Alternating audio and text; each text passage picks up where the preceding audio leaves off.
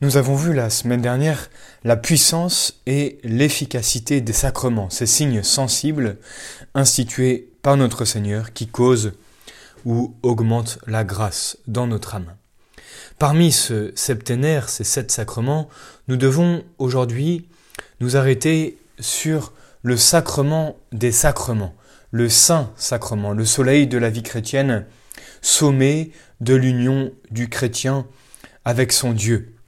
Oui, rappelons-nous, le saint sacrement, l'Eucharistie, donc c'est Dieu qui s'offre en sacrifice, qui vient nourrir notre âme et qui vient aussi euh, demeurer tous les jours dans nos tabernacles. L'Eucharistie est donc à la fois un sacrement et un sacrifice. Ces deux éléments sont intimement liés puisque c'est pendant le sacrifice que se consacre la victime à laquelle nous communions. Alors, voyons les effets pour notre sanctification.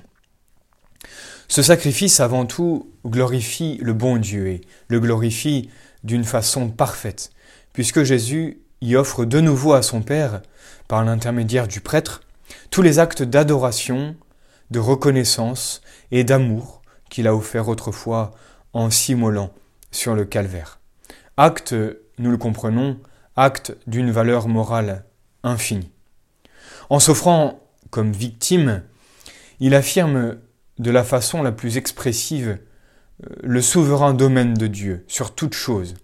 C'est ce qu'on appelle l'adoration. En se donnant lui-même à Dieu pour reconnaître ses bienfaits, il lui rend une louange égale aux bienfaits. C'est ce que nous appelons l'action de grâce.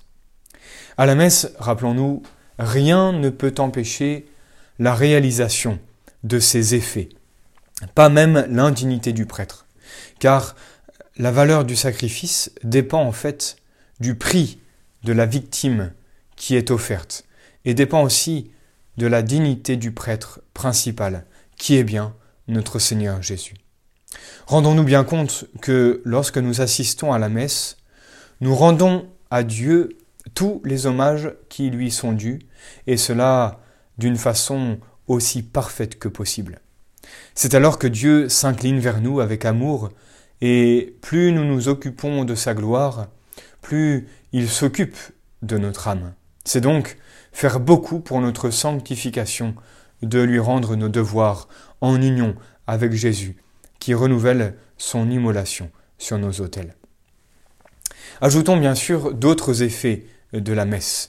La messe a un effet propitiatoire. En effet, ce sacrifice offre une juste compensation pour nos péchés et nous pousse à regretter nos fautes.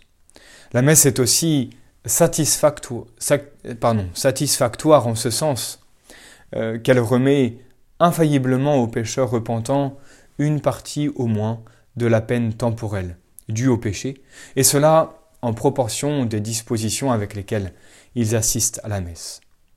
Ce sacrifice est aussi impétratoire, euh, car elle obtient de Dieu toutes les grâces dont nous avons besoin pour nous sanctifier.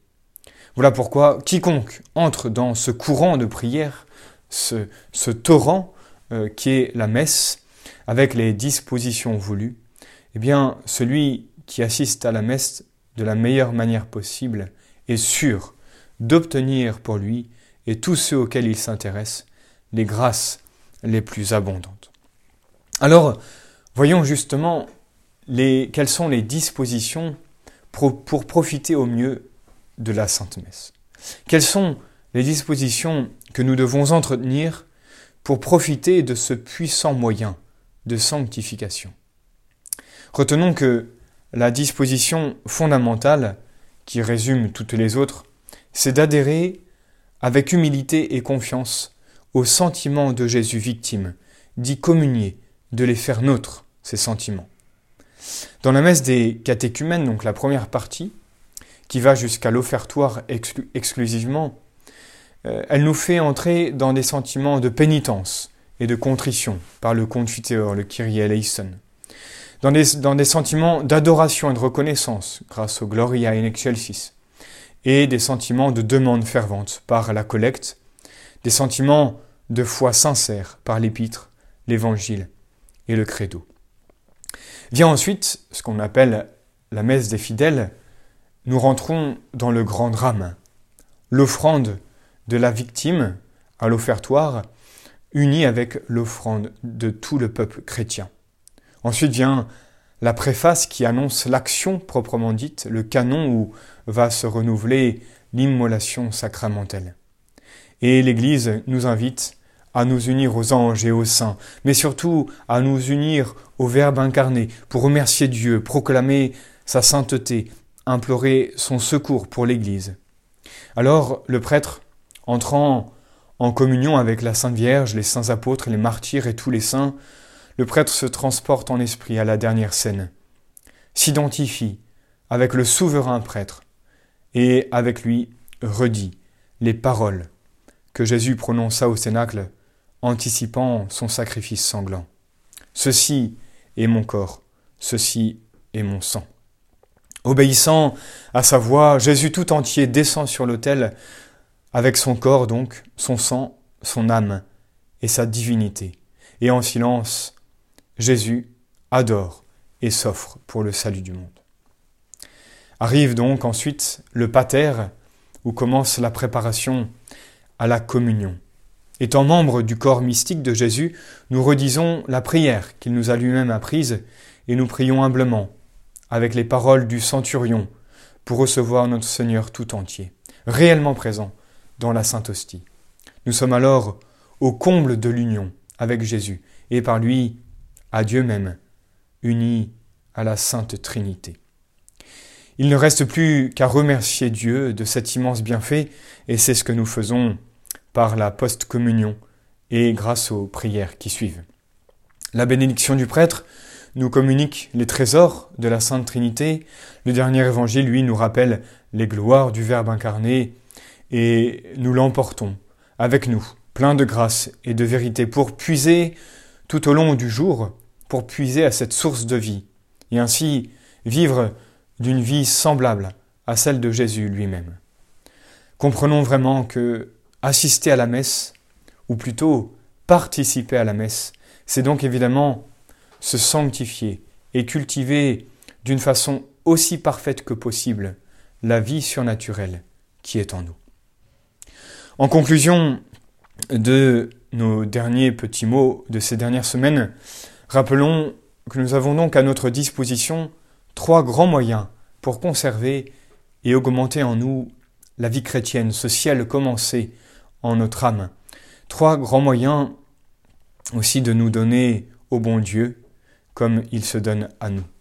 Le premier moyen, bien sûr, est, nous le savons, est de lutter sans relâche et sans découragement avec l'aide de Dieu contre nos ennemis spirituels, un Satan, le monde et le vieil homme. Le deuxième moyen est de sanctifier, par une offrande souvent renouvelée, de sanctifier toutes nos actions, même les plus simples, pour acquérir de nombreux mérites et augmenter chaque jour notre capital de grâce et nos droits au ciel, tout en réparant et expiant nos fautes. Enfin, le troisième moyen sont les sacrements, reçus avec de bonnes et ferventes dispositions, qui donnent une abondance exceptionnelle de grâce, venant tout droit du cœur de Jésus. Rappelons-nous souvent ce qu'il nous disait, ce qu'il nous dit encore aujourd'hui, Je suis venu pour qu'ils aient la vie, et qu'il l'est en abondance. Alors, à nous d'ouvrir nos âmes pour recevoir cette vie divine, la, la cultiver, l'augmenter, parce que jamais nous ne serons arrivés simplement, euh, oui, la fin de cet accroissement se fera à la fin de notre vie terrestre, quand le temps du mérite sera achevé pour entrer dans la gloire éternelle euh, qu'est le ciel. Mais déjà, ici-bas, hein, nous pouvons déjà nous laisser transformer par la grâce, nous pouvons nous laisser transformer en Jésus, et alors, voilà pourquoi nous pourrons dire, en toute vérité avec Saint Paul, je vis, mais ce n'est plus moi qui vis, mais le Christ euh, qui vit en moi. Tout chrétien qui a compris cette vérité, tout chrétien qui a compris que l'état de grâce est ce qu'il y a de plus beau et de plus important ici-bas, a vraiment compris et a enfin entrevu ce qu'est la vraie vie chrétienne.